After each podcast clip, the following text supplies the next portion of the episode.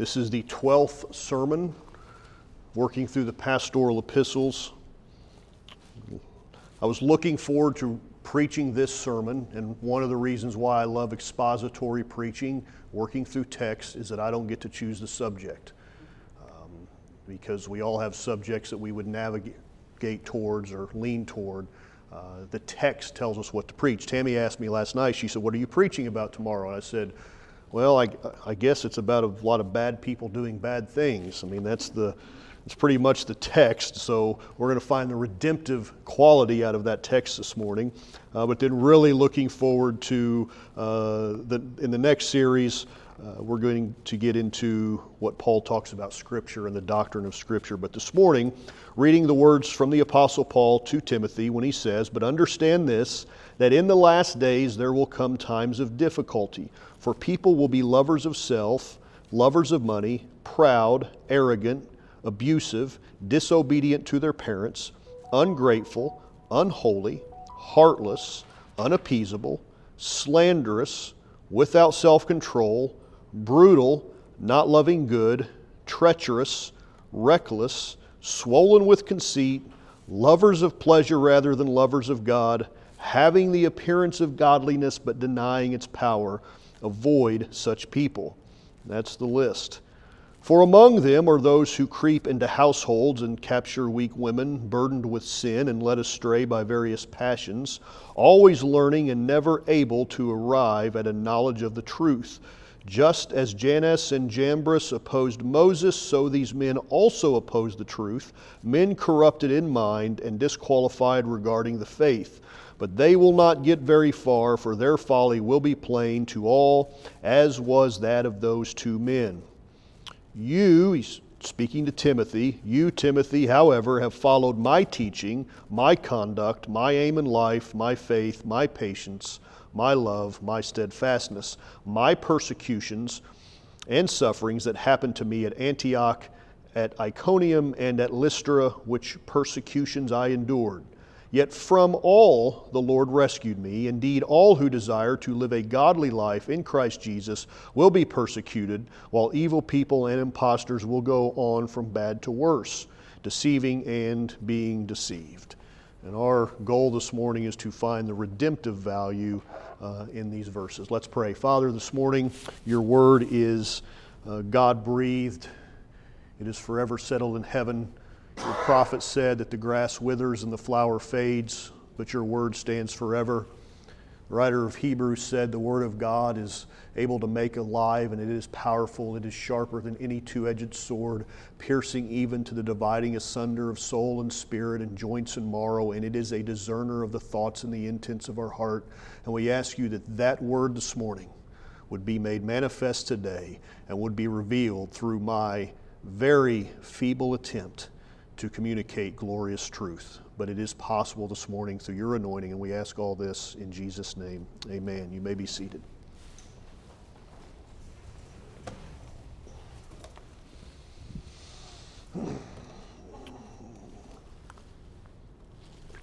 We are living in very unusual, perilous, uncertain, turbulent, troublesome times.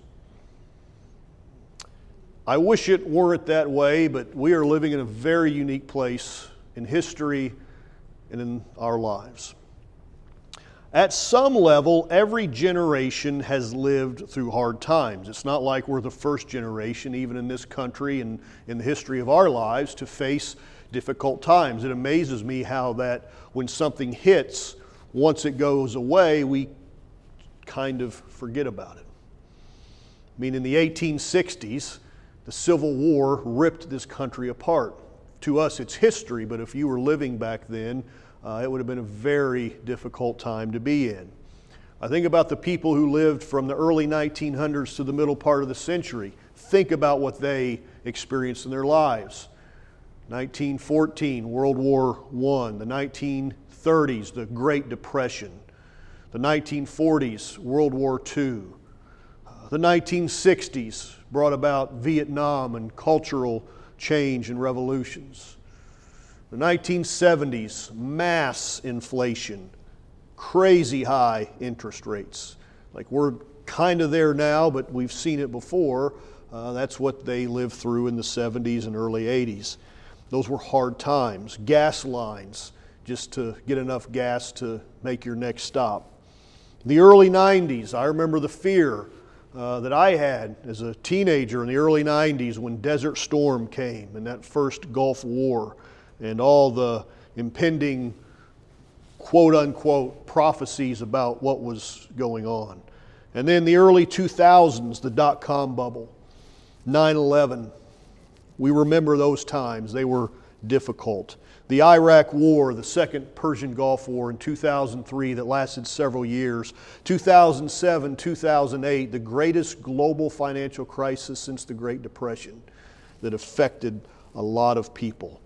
We've seen difficult times before. But every one of these that I mentioned just now were either a financial crisis or a war. And those things have been going on since the begin- beginning of time. That's just how the world works. There's always been war, there's always been ups and downs in a nation's economy that affect people like us. It was times of difficulty that dealt with power structures, government, business, conflict. And not that we still don't have these issues, but the monster that has come out of the closet of hell is the power structure of evil hearts that have united together to mock God and mock His Word and mock His people. Now, more in a different way than what we've seen in our lifetimes. That's been the fundamental shift. Now, it's again not the first time this has happened in our world. There's always been evil in the world, there's always been evil in our nation and our communities. But the difference is that we are now fighting for the heart of a nation and the soul of our community in a way that is different from any other time in our lives. It is a fight. We are divided as a nation. I would love for everybody to, to come together, to unite, but we we have a stand, we have a principle, we have things that we say we would like to be a united people, but not at the cost of compromising these particular values. So if it has to be that way, then we will fight for what is right. So Paul writes, Understand this, in the last days there will come times of difficulty. And he's referring to, he's not prophesying about something that's to come, and I'll show that in the text. He's referring to the time that he's writing in because the early church considered themselves to be in the last days. 1 Corinthians 10 11, these things happened to them as an example, speaking of events past in the Old Testament, but they were written down for our instruction, on whom the end of the ages has come.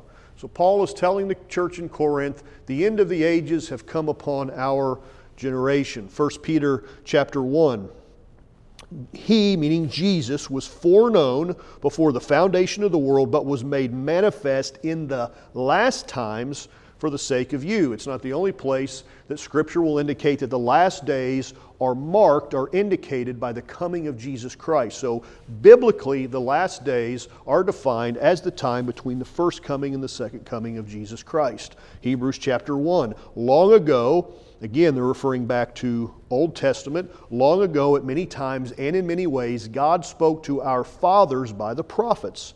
But in these last days, present time, as the writer is speaking, in these last days, he has spoken to us by his Son, whom he appointed the heir of all things, through whom also he created the world. So again, the Christ, the Messiah, his manifestation in this world is what marks biblically the last days. So Paul and Timothy lived in the last days, and so do we.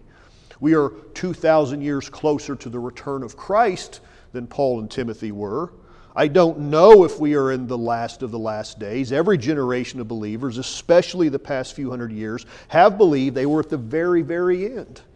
And it is common and it is right to think that. At some level, we must believe it is possible and even probable for the Lord to return in our lifetime. I think this is what the Bible indicates is that we should look for the coming of the Lord in our lifetime. And he very well may and he may not. So we live like he's coming back tomorrow, but we also conduct our lives as if we may die in this life.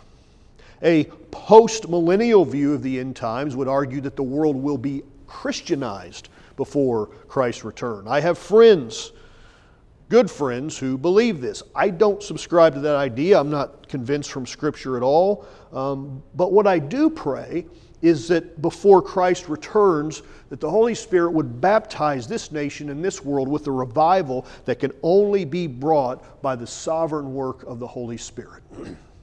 and we, if that revival is to come, and revivals have come to nations in the past, uh, love reading stories about the revivals that happened in the 1700s, the 1800s, the 1900s, revivals that no church, no group could conjure up through a series of meetings, but simply a sovereign work of God coming down and stirring the hearts of people. But that doesn't happen without the participation of the people of God. We are not passive passive observers in that revival. Revivals throughout history have been brought about by repentance and prayer and fasting and biblical preaching. And we say, well, we're, we're already kind of doing that. Yes, but that is what God responds to in His time and in His choosing. We trust the providence of God to bring these things about. And our nation, oh, our nation needs a revival, a renewal, an awakening of repentance we need a revival. I'm not hesitant to say that while I have a lot of respect for what Billy Graham did, I, I, have my reservations about some of the ideas that he communicated, not in his sincerity or his message, but uh, the idea of making a decision for Christ. That idea of, well, I made a decision for Christ, um, that scares me if it's not clarified because it's not a bad thing to make a decision for Christ, it's a wonderful thing. It's just not salvation. God does not justify the sinner based upon a mental decision or someone reading the sinner's prayer. Um, it's, it's more than a mental acknowledgement of, I believe in Jesus. It is, however, a good first step. It could be a good type of repentance. Uh, repentance is, means a changing of the mind. It means I've walking this direction. I've turned around. I've started walking that direction. But um, people may get up in the morning and decide, you know, on a whim, I might go buy a new car or I might go get a new hairstyle, but nobody gets up in the morning and on a whim decides, I think I'll follow Jesus today. You were dead in your trespasses and sins. Uh, no one, Jesus said, comes to the Father unless the Spirit draws him. But it is, it's a good first step, and I'm not, I'm not discounting what he did. Uh, but in a three week span of time in 1963, in the famed Los Angeles Coliseum in one in, in a three week period of time. Nearly one million people packed into the Los Angeles Coliseum to hear Billy Graham preach. On the final day of the event, I saw a picture of it, and you know the, the football games they would house there would have the people obviously all around the bowl, but this was the people all around and then on the on the field. I mean, Graham is, is like in the middle of a sea of 134,000 people that packed into the LA Coliseum. That would be unheard of today. You wouldn't see it. He packed out Madison Square Garden, he filled Yankee Stadium. I don't know how God would send another revival. I'm not God, but God, and, and, this is a prayer for us to say, God, help our nation to hunger and thirst for righteousness in a way that leads them to repentance and leads them to a place of saving faith that unites them with Christ and leads them to a life of allegiance that is devoted to Jesus Christ in a local church. That's my biggest thing with parachurch ministries is those people have to get connected to a local church as Bill Hybels said, the local church is the hope of the world. It's got to be more than a one time event at a rally. It's where can I get plugged in at and serve faithfully in a community of believers week after week after week, employing the ordinary means of grace. I hope that when we read Paul's description of the evils of the human heart, going back to that description, that it will feel foreign to us as believers. And yet, if we are honest, we see that uh, that is a description either of our past selves or we see something here that is still remaining in our hearts that we need to clean from our hearts and our minds because we say that we are Christians, but we are only Christians to the extent that we're like Jesus, and none of us are completely like Jesus. So we as believers don't identify with these descriptions. That's not us, that's not who we are, but we might see some remnants of that in our hearts if we're honest. But we cannot allow and afford the reality of the darkness of this world to steal our joy because we have no promise and no assurance that anything outside of faith and outside of God's kingdom will have any redeeming value. It shouldn't surprise us that evil, wicked people do evil, wicked things. That's their nature. That's who we are by default. Paul, in another passage, said, And such were some of you before you were sanctified and saved. So we are called to be lights in a dark world, and we expect the world to be dark. We aren't promised any level of heaven on earth. So we shouldn't be surprised or disappointed when a culture that is totally devoid of God ends up not only being secular, but being satanic and sinful and evil and depraved. That's just what people do. That is the nature of our human heart. But we, Romans 2, we rejoice in the hope of the glory of God. Not just the glory of God, but in the hope of the glory of God.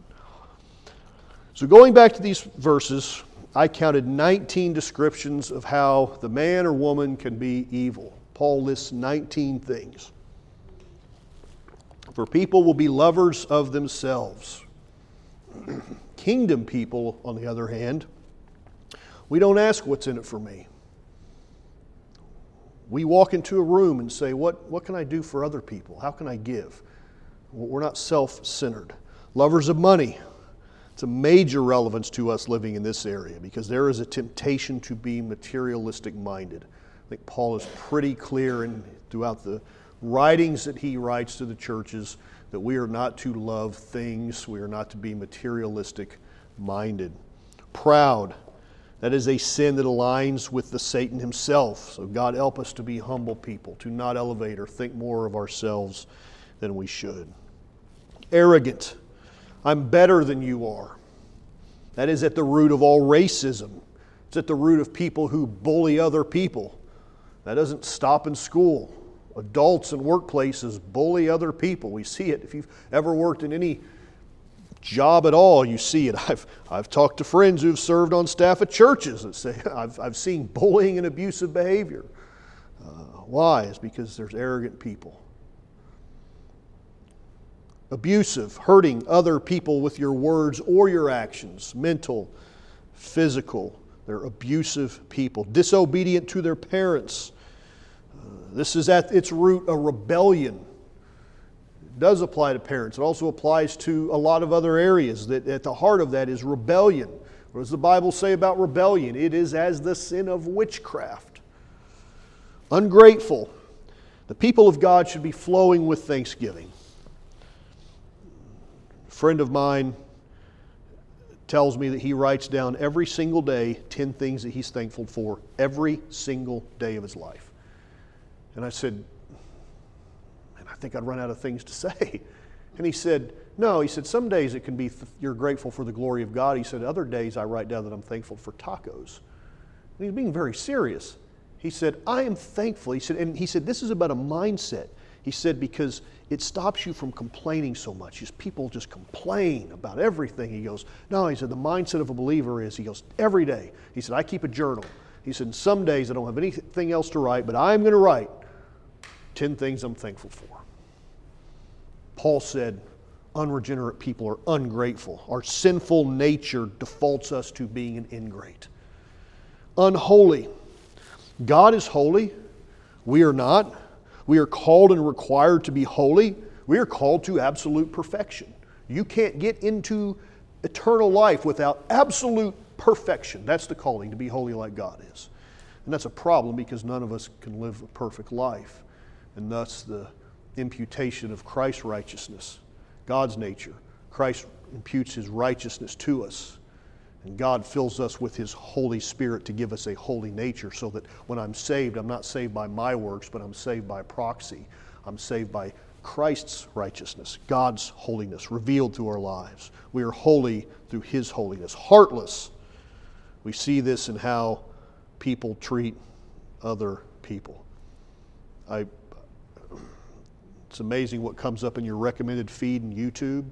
And this thing popped up, and I watched, and I won't go into detail, um, mainly because I just don't want to talk about it, um, about this person's interview about how they were treated as a child.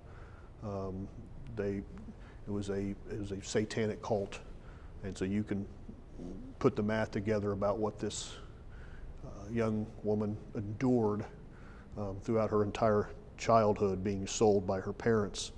Um, heartless. Like, how could a human being do that? It's because given over to our own devices, um, there is no limit or depth to the level of depravity that the human heart can reach. That's why we need Jesus. Heartless, unappeasable. In the context of how Paul uses this word, I think if you look it up in the dictionary, it'd probably be a little different, but the word that Paul uses, it refers to an unwillingness to forgive. That's the what unappeasable in this context means. He says, people who are not regenerate in the gospel, they don't forgive other people. Slanderous. Have you ever been slandered? Like somebody says something about you that was not true, it hurts. It's not happened to me a lot in life, but it has happened. And when it's happened, the first thing that comes in my mind is, well, if I'm going to be accused of it, I might as well have just done it. like, I, if I'm going to be guilty of something, let me be guilty of something. It's like, I didn't do that. And what's your reaction? Your reaction is to strike out. I mean, you just like, you want to hit back. Um, slandered. This happened the last few months in a church where the pastors were removed from a certain church organization. And their name was pretty much ran through the mud. And the pastors, in self defense, um, they had recorded the, the hour long phone call where they were fired and they released the phone call on YouTube. Uh, and I listened to it. I listened to the whole hour of it, and uh, a lot of times things are taken out of context, but it was hard to take stuff out of context when you hear the phone call from the beginning to the end. And they said, We are here to defend ourselves. We were treated unfairly. My response to that's been, I think you should let Jesus do that instead of releasing the phone call. And I probably would have released the phone call because I'm not always like Jesus. I think I would have done what they did because I would want to defend myself. I'm not sure it's the right thing to do, but I think my knee jerk reaction would have been, yeah, I want the world to hear this. Why? Because no one wants to be slandered. People who level false accusations against other people are being evil in this way without self control. Now, we look at this and we go, well, I'm not a heartless person. I don't think I slander other people. But do I have self control? No one is completely in control of their own lives. None of us do even the things that we want to do. We all want to do things that we don't end up doing that would better ourselves. There's a whole psychological element to that that I'm not going to go down that road, but um, Paul says that those people are without self control that the people of God should have a level of self control that's empowered through the Holy Spirit. Brutal. God's work in your life will make you tender hearted. This is true for men as well tender hearted and gentle in a way that is godly, that is not a weakness, but that is an aspect or characteristic of God. Ephesians 4:32 Be ye kind one to another tender hearted forgiving one another even as God for Christ's sake has forgiven you. Paul's command is to be gentle in a way that pleases God. It is not a weakness if it's done in the Spirit. Not loving good. Uh, we, we learn to love what is good and right and holy and just. We love good things. Treacherous. Paul uses it in a way that means to betray. Kind of goes back to the slandering. Like we don't betray other people. That's not what the people of God do. Reckless rash, undisciplined, out of control, swollen with, with conceit, self centered, puffed up with pride, lovers of pleasure rather than lovers of God. Stop there for a second. It's not just lovers of pleasure, it's lovers of pleasure in a way that usurps the position of God in your life to where you love pleasure more than you love God. It is idolatry at its highest order. I have witnessed people make things that aren't sin, sin in their lives because of how they oriented it in their life. I have seen people make playing golf a sin. Is there anything sinful about playing golf? I, I hope not. I played three weeks ago in 105 degree weather and it was miserable. Um, and I bowed out after nine holes. But, um, and I don't even know if you call what I do playing golf. I think it's something close to that sport. It's all the same equipment, same ball. I don't know that it's actually golf. Um, it's not a sin because of how often they played it or how much they spent on it, although that might have been a problem. The sin came in how it became the center of their life. That sport was, if you got with that person, that's what you were going to talk about. Their mind, when it wasn't occupied by something that they were on task, their mind swung back to the center golf. You could put insert into that million other things. So, what is at the center of your life? What does your life revolve around? If it is anything besides God's glory and God's holiness and God's nature and God Himself, there is an idol at the center of your universe. Paul says you can't love pleasure more than you love God. It's properly orienting the things in your life so that God sits at the center and everything else revolves around it. This is something all of us must guard against. John Calvin gets quoted saying this often. If you go back to the Institutes that he wrote, he phrases it a little differently, but Calvin's also not writing in English, so it's a, it's a translation anyway. But what Calvin is quoted as saying is that the heart is a perpetual idol factory. Our heart is constantly just on a conveyor belt, just spitting out idols as fast as it can anything to usurp the authority of God. It mass produces ideas, actions, obsessions that try to dethrone God as the highest order and priority of your life. And the last part having the appearance of godliness but denying its power. Now, this one's different. This one's different because in the last verse it rings different than the previous 18 descriptions. Because everything that was before, all 18 screamed, I am not of God. None of that's related to God. The last one he says, actually, this one has a form of godliness. There is an appearance of godliness. Godliness shows up. So, what does that mean? If we go back to the Ten Commandments, the third commandment forbids us from taking the Lord's name in vain. Thou shalt not take the name of the Lord thy God in vain. Now, I grew up thinking this meant one thing a prohibition to using the Lord's name in a curse phrase, and that's all I thought it meant. Of course, that's not really what it meant there. Now, I think that certainly does apply. Like, I think that is violating that commandment, no question.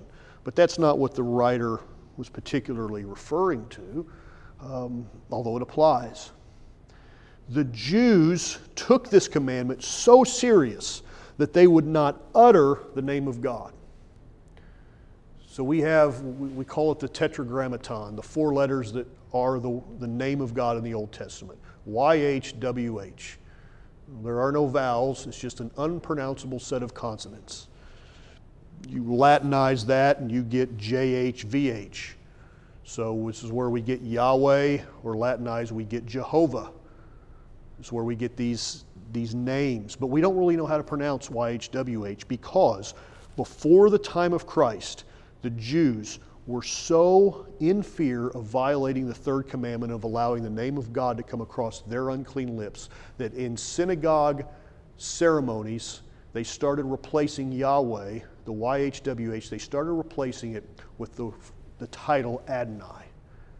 So they, they would substitute it. And so the, the way, and, and we think we're pretty close, it's Yahweh would be, I, I guess, a fair representation, but they've come up with at least 30 different ways that they could have pronounced this. And it's not really relevant or uh, that important, um, but they had so much respect for the name of God. And people today throw around God's name like it's a five cent word. You know, nothing to hear the Lord's name taken in vain. You know, I was about 20 years old working in a restaurant. The guy walked up to the counter. They just came from church. I knew what church he went to in town. I knew his son. He came up and said, it was about 9.30 and we stopped selling fried chicken at 9 o'clock. He said, I'd like a, whatever it was, three-piece fried chicken. I said, I'm sorry. I said, uh, uh, we stopped selling chicken at 9 o'clock. And he stepped back and he goes, and I'm, you know, umbrella of mercy, I'm quoting him. I'm not using the Lord's name in vain. He said, oh, for Christ's sake. And as the Lord is my witness, I looked at him. He didn't know I knew his name. And I said, let me ask you a question. I said, Do you think when the Lord's sitting on his throne and he orders fried chicken and they tell him that they're out of chicken, do you think he goes, Well, for Dave's sake? And he said, No, I, I don't suppose. don't, don't suppose. He didn't know what to say. It's like, I know you. I know what church you go to. I know you just came from church. I know you have church tonight. Your church is 300 yards from my house or where I grew up. It's like, I know you. you're, the, you're the religious guy coming in here and like, yeah, don't say that. It's like, it's so common for people to, to say that. Uh, we don't throw that around as the people of God. We don't take the Lord's name in vain. We don't, we don't do that. But in, in this context, to use the Lord's name in vain is bigger than just this. It's to use it in a worthless way or to do something in the name of God, coming in the name of Jesus in a way that is worthless, has no purpose, or only benefits myself. I regard prosperity preachers as people who use the gospel message to line their pockets. I regard those people as people who are using the name of the Lord in vain. There's just one example. Um, people who would use fundraising or charity to line their pockets, and they're doing it in an effort with a religious context. I would not want to stand in their place unrepentant on Judgment Day. The 19th description of having a form of godliness but denying the power is a way of looking at that third commandment. It resembles this sort of behavior. It can be people who look religious, but they aren't united with Christ. It can be people who line up to a set of standards in a church. They got all the outward put together, but their hearts are rotten to their core. They have the form of godliness, but they're denying its power. What is the power? The power of godliness. Like reading that, that verse, the power refers back to the power of godliness. Godliness has a power to it. That word godliness could also, we could also use the word piety, the devout practice of being a believer. That it's not enough to look the part, we must be transformed by the power of godliness. Our internal devotion much, must match our external declaration of who we are in God. And going to verse 5, that last phrase, he says, avoid these people. This is how we know that Paul was not just telling, foretelling of a time when people like this would exist. They are already here now. Paul said, Timothy, those people are walking among us now. They're probably even in your church. Avoid those people. They walk among us now. Paul says that both women and men are deceived to use and oppose truth. Let's look at verse 6. For among them are those who creep into households and capture weak women, burdened with sins and led astray by various passions, always learning and never able to arrive at a knowledge of the truth. Years ago, I was in a setting and I said something uh, to a woman about a particular stereotype. And she spun around and she said, You better explain yourself. And, and I did, because she took great offense to what I had just said. Uh, so when I see in verse 6 the phrase weak women, I expect people to say, Paul, you better explain yourself. What do you mean by this? Are you being misogynistic? Like, what's the deal here? What, what are you talking about? So when I engage a text like this, I rely on Bible commentaries more than I would for normal preaching I kind of try to save those for last to kind of fill in the gaps. I use Bible commentaries mainly to make sure that I'm not off base. If I'm way out here on left field and everybody's saying it means something else, I'm probably wrong. All scripture must be interpreted through the context of the community of faith. You don't, we, we don't interpret scripture on our own, it's done in community. So I did, and the input is consistent across the board. I engaged all different kinds of, uh, of angles and different types of people to say, Paul, what are you talking about weak, weak women for? And the input is consistent that Paul is speaking about, in this case, some circumstances that existed in his particular context. Because the first question I ask is Are women more today, are women more easily deceived than men? Um, I'd say, well, I think the state of American Christianity is, is, is, is pretty suspect right now. And by and large, for the most part, it's men who lead in American Christianity, whether it be pastors or organizational officials, just the facts. Uh, and there's been a lot of deception in American Christianity. So men can certainly be deceived, and so can women. Uh, the argument is that women were less educated in the first century than men were, and they were more likely to receive other teachings, true and false. They were more likely to receive those teachings more readily than men. Now, that is not conjecture. There's writings on this. There is a second century Roman satirist that writes a lot of satire and comedy, but he notes this that women more, were more apt to convert to other religions, whether that be Christianity, which we would applaud, or Judaism. Women more readily accepted Judaism than men because if you're a man and you convert to Judaism as an adult male, you have to be circumcised by 2,000 year old practices, nonetheless. Women don't have to be circumcised. there's a little lower barrier of entry there uh, for, to, to consider uh, if you're a woman. That's just the realities of converting to Judaism. Uh, but they also converted to pagan religions more easily than men.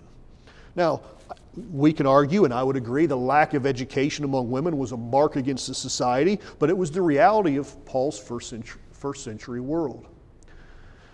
Craig Keener, who is one of the leading modern minds on the Apostle Paul, argues that Paul is addressing a particular kind of woman, not all women.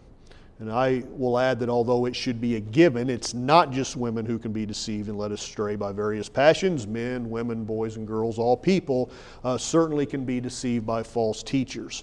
Uh, all people can have a form of godliness, uh, but deny the power of that godliness. So we teach the doctrine this is where the conversation of men and women come together. We teach the doctrine uh, for the most part. There are churches that would fall toward an egalitarian way of looking at men and women, is that men and women are created equal and they have equal roles.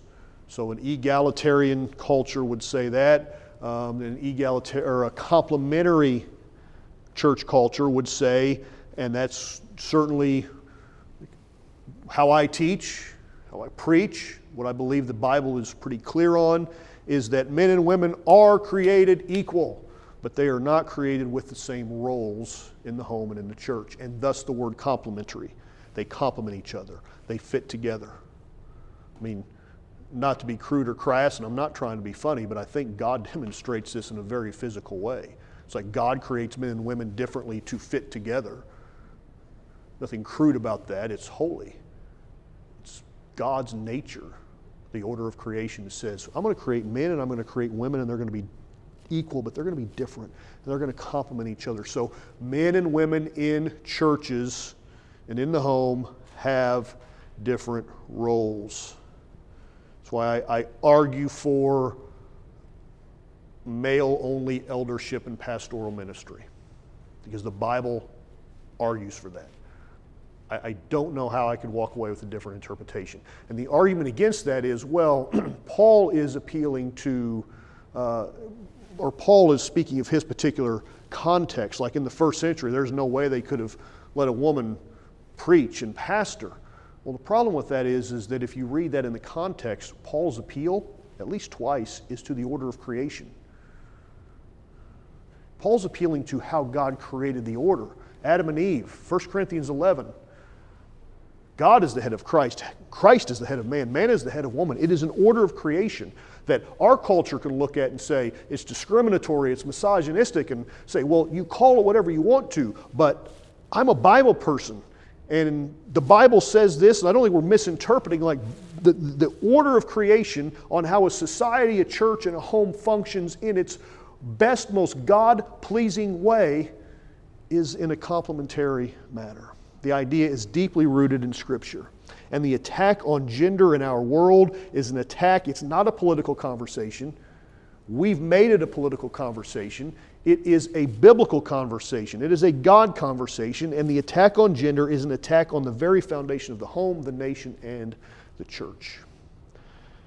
So Paul writes, verse 8 just as Jannes and Jambres opposed Moses, so these men also opposed truth. So now we have men now he's targeting men. There are men who oppose truth, men corrupted in mind and disqualified regarding the faith. But I love this verse. but they will not get very far. For their folly will be plain to all, as was that of those two men. Now, Paul turns his attention to men who oppose the truth.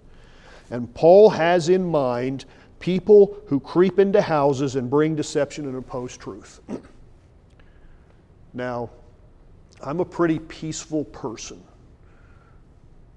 I am I'm not type A. I like to be diplomatic. But if someone breaks into my home at 3 o'clock in the morning, um, doing what Paul's talking about, creeping into my house, I mean, it's not going, I, I hope it's not going to end well for them. I'm going to do everything at my disposal to protect my home. Right? You, you are too. Um, you're going to go into fight mode. And none of us would allow a stranger to walk into our house and do this. But who do we let creep into our houses in a different way? Who do we allow creep into our homes to bring mindsets and deceptions and oppose truth? That's something to think about. They have a form of godliness, but they have a different voice than that of the great shepherd. Paul said, they won't get very far because they're going to recognize these people for who they are. Hear the words of Jesus My sheep hear my voice, and I know them, and they follow me. I give them eternal life. They will never perish, and no one will snatch them out of my hand. That's a promise. That's a promise from Jesus. If you're his sheep, you're going to know his voice, you're going to follow him, you get eternal life. You're never going to perish, and no one is going to snatch you out of his hand. My Father, who has given them to me, is greater than all, and no one is able to snatch them out of the Father's hand. And he says, I and my Father are one. God's people know the voice of the shepherd. What I would pray for this morning is a gift. This is one of the gifts of the Spirit listed in 1 Corinthians that Paul talks about that we believe is, is for the church today the gift of the discerning of spirits. God, give us, grant us the gift of the Spirit through your Holy Spirit to know the discerning of what is truth and what is error. Reading the last section here. I'm going to move, I'm not going to read all this for time's sake. But Paul says, You, however, have followed my teaching, my conduct, my aim in life, my faith, my patience, my love, my steadfastness. I won't read the rest of that.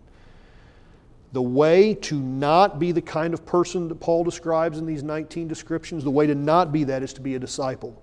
Timothy, you follow my teachings. We talked about this a couple weeks ago. What does it mean to be a disciple? Paul's four generations. You've learned from me, Timothy. So there's Paul and Timothy. He says, I'm teaching you, Timothy. Timothy, you go teach other faithful men who can then teach other faithful men. There's four generations of believer. Paul, Timothy, who Paul, who Timothy teaches, and Timothy's grandchildren in the gospel. Four generations. That's what Paul's talking about. Timothy, you followed my teachings. What's Paul's, what is Paul teaching? It's not his own doctrine. He's teaching Jesus Christ and Him crucified. He's teaching the gospel. He's teaching we must die daily and follow Jesus. He's teaching we must be united with Christ. He's teaching everything that it means to be a Christian. And he says, Timothy, you're not like these people because you follow my teachings. You are a disciple of Jesus. You mirror me in your conduct, in your faith, in your love. We have lost the art of mentorship. In life, we've lost this art. We've segregated. One of the biggest issues I have with churches segregating ministry by age group. We're going to send our kids over here, we're going to have our adults over here, our seniors can go over here. And like, okay, where in the body of Christ is the time given then to obey what Paul said and say, young women, you learn from the older women. Older women, you teach the younger women how to be women.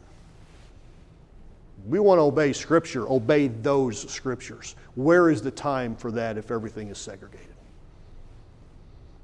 Mirror me in your conduct. Follow me. Find somebody. Set your mind. Paul said, Follow me as I follow Christ. That's a bold statement. but it's as I follow Christ. If I stop following Christ, go somewhere else, find a different mentor. Nobody is worth following to go to hell over. Whatever is true, whatever is honorable, whatever is just, whatever is pure, whatever is lovely, whatever is commendable, if there is any excellence, if there is any worthy of praise, Paul said, think on these things. Now, I close with this idea. The kind of people that Paul describes in this chapter are the kind of people that end up killing Paul. Paul dies a martyr at the hands of people who are like what he describes. He doesn't defeat these people in this life. But in the age to come, Paul is victorious because Jesus is victorious. But in this life, Paul says, we might suffer under the hands of these people. So hear what he says later on. This is in the next chapter. But the Lord stood by me and strengthened me, so that through me the message might be fully proclaimed and all the Gentiles might hear it. So I was rescued from the lion's mouth. The Lord will rescue me from every evil deed and bring me safely into his heavenly kingdom. So, what do you mean, Paul? The Lord's going to rescue you from every evil deed and bring you safely into the kingdom? Someone might say that that statement didn't age very well. Paul, you lost your life. Tradition says you lost your head. You were beheaded. Uh, Paul, you were wrong about that.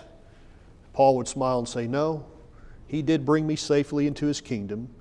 He did it through an axe that severed my head from my body and ended my life. But in that moment, I was safely home in his kingdom. And then he closes To him be the glory forever and ever. Amen. Let's stand.